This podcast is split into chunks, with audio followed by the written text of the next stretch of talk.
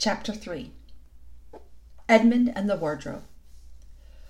Lucy ran out of the empty room into the passage and found the other three. It's all right, she repeated. I've come back. What on earth are you talking about, Lucy? asked Susan. Why, said Lucy in, in amazement, haven't you all been wondering where I was?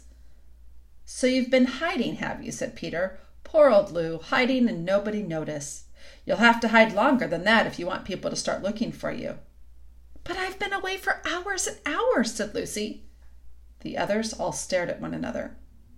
Batty, said Edmund, tapping his head. Quite batty.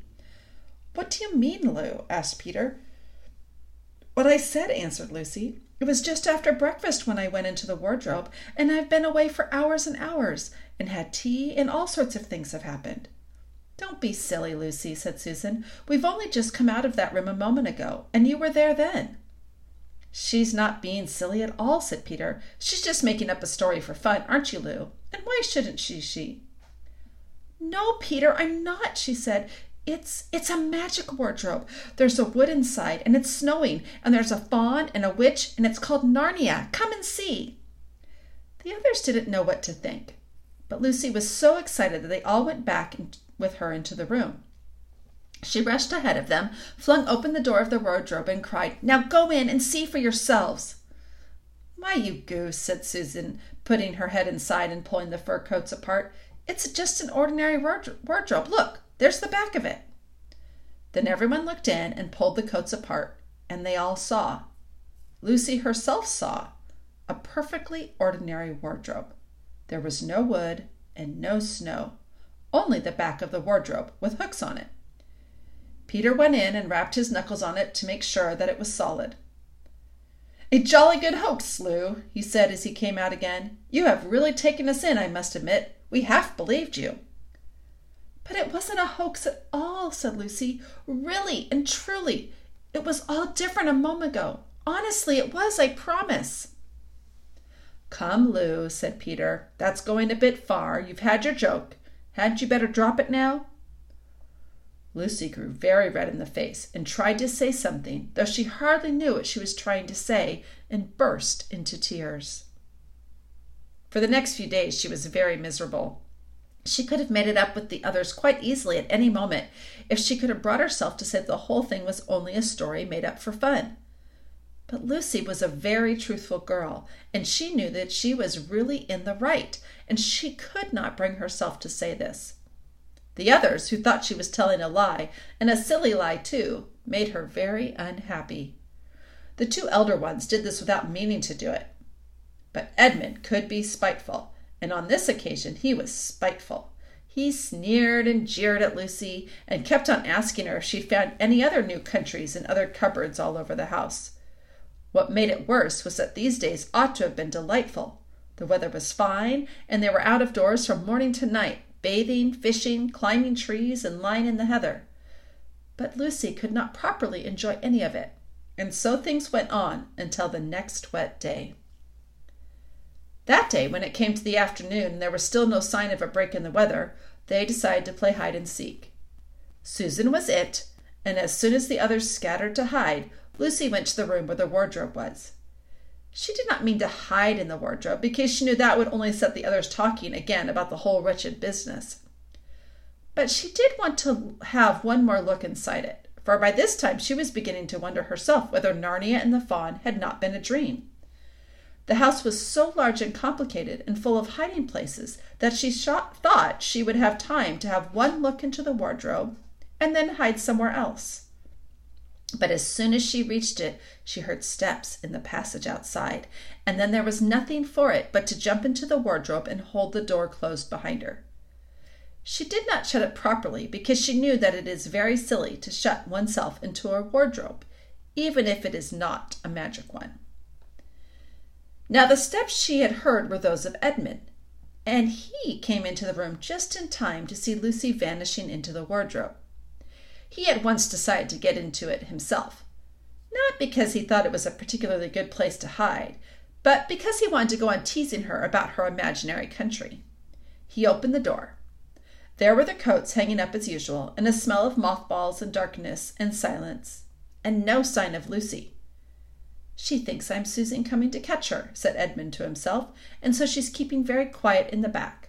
He jumped in and shut the door, forgetting what a very foolish thing this is to do.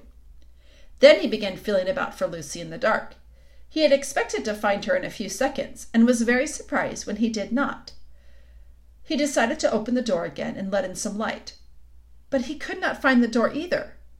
He didn't like this at all, and began groping wildly in every direction. He even shouted out, Lucy! Lou! Where are you? I know you're here! There was no answer, and Edmund noticed that his own voice had a curious sound. Not the sound you expect in a cupboard, but a kind of open air sound. He also noticed that he was unexpectedly cold, and then he saw a light. Thank goodness, said Edmund. The door must have swung open of its own accord. He forgot all about Lucy and went towards the light, which he thought was the open door of the wardrobe. But instead of finding himself stepping out into the spare room, he found himself stepping out from the shadow of some thick, dark fir trees into an open place in the middle of a wood. There was a crisp, dry snow under his feet and more snow lying on the branches of the trees. Overhead there was a pale blue sky and the sort of sky one sees on a fine winter day in the morning. Straight ahead of him he saw between the tree trunks the sun, just rising, very red and clear. Everything was perfectly still, as if he were the only living creature in that country. There was not even a robin or a squirrel among the trees, and the wood stretched as far as he could see in every direction. He shivered. He now remembered that he had been looking for Lucy, and also how unpleasant he had been to her about her imaginary country, which now turned out not to have been imaginary at all. He thought that she must be somewhere quite close, and so he shouted, Lucy! Lucy! I'm here too! Edmund! There was no answer. She's angry about all the things I've been saying lately, thought Edmund. And though he did not like to admit that he had been wrong, he also did not much like being alone in this strange, cold, quiet place, so he shouted again. I say, Lou, I'm sorry I didn't believe you. I see now you were right all along. Do come out. Make it Pax. Still there was no answer. Just like a girl, said Edmund to himself, sulking somewhere and won't accept an apology. He looked around him again and decided he did not much like this place, and had almost made up his mind to go home, when he heard, very far off in the wood, a sound of bells. He listened, and the sound came nearer and nearer, and at last there swept into sight a sledge drawn by two reindeer. The reindeer were about the size of Shetland ponies, and their hair was so white that even the snow hardly looked white compared with them. Their branching horns were gilded and shone like something on fire when the sunrise caught on them. Their harness was of scarlet leather and covered with bells. On the sledge driving the reindeer sat a fat dwarf who would have been three feet tall if he had been standing. He was dressed in polar bear's fur, and on his head he wore a red hood with a long gold tassel hanging down from its point. His huge beard covered his knees and served him instead of a rug. But behind him, on a much higher seat in the middle of the sledge, sat a very different person. A great lady, taller than any woman that Edmund had ever seen. She also was covered in white fur up to her throat, and held a long, straight golden wand in her right hand, and wore a golden crown on her head.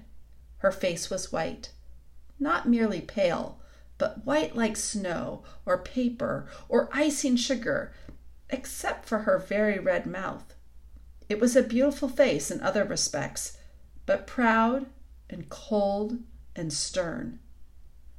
The sledge was a fine sight as it came sweeping towards Edmund, with the bells jingling and the dwarf cracking his whip and the snow flying up on each side of it. Stop! said the lady, and the dwarf pulled the reindeer up so sharp they almost sat down. Then they recovered themselves and stood chomping their bits and blowing. In the frosty air, the breath coming out of their nostrils looked like smoke. And what, pray, are you? said the lady, looking hard at Edmund. I, I, I, my name's Edmund, said Edmund rather awkwardly. He did not like the way she looked at him. The lady frowned. Is that how you address a queen? she asked, looking sterner than ever. I, I beg your pardon, your majesty, I didn't know, said Edmund. Not know the Queen of Narnia? cried she. Ha! You shall know us better hereafter. But I repeat, what are you? Uh, please, your majesty, said Edmund. I, don't know what you mean. I'm at school. At least I was. It's the holidays now. Chapter 4 Turkish Delight. But what are you? Said the queen again. Are you a great overgrown dwarf that has cut off its beard? No, your majesty, said Edmund. I never had a beard. I'm a boy. A boy? she said. Do you mean you are a son of Adam? Edmund stood still, saying nothing. He was too confused by this time to understand what the question meant. I see you are an idiot, whatever else you may be, said the queen. Answer me once and for all, or I shall lose my patience. Are you human? Yes, your majesty, said Edmund. And how, pray, did you come to enter my dominions? Please, your majesty, I, I came in through a wardrobe. A wardrobe? What do you mean? I opened a door and just found myself here, your majesty, said Edmund. Ha! Said the queen, speaking more to herself than to him. A door? A door from the world of men?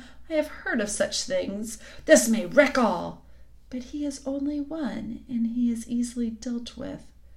As she spoke these words, she rose from her seat and looked Edmund full in the face, her eyes flaming at the same moment she raised her wand.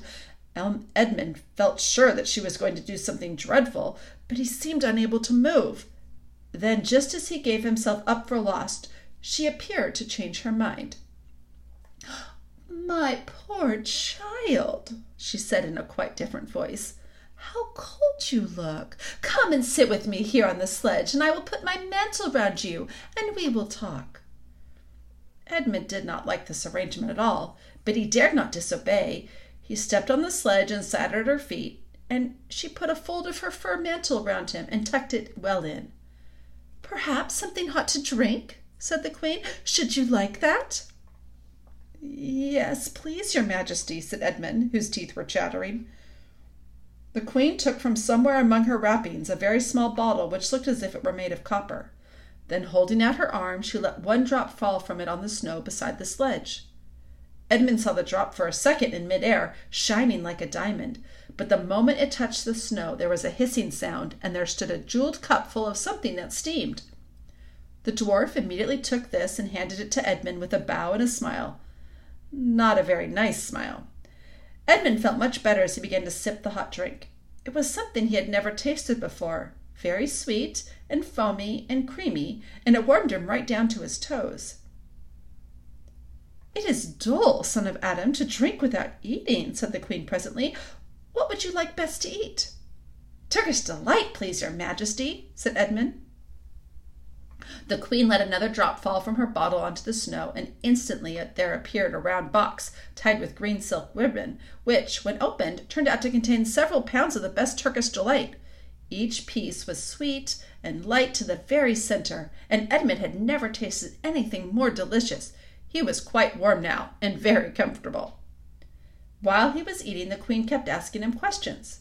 At first, Edmund tried to remember that it is rude to speak with one's mouth full, but soon he forgot about this and thought only of trying to shovel down as much Turkish delight as he could, and the more he ate, the more he wanted to eat.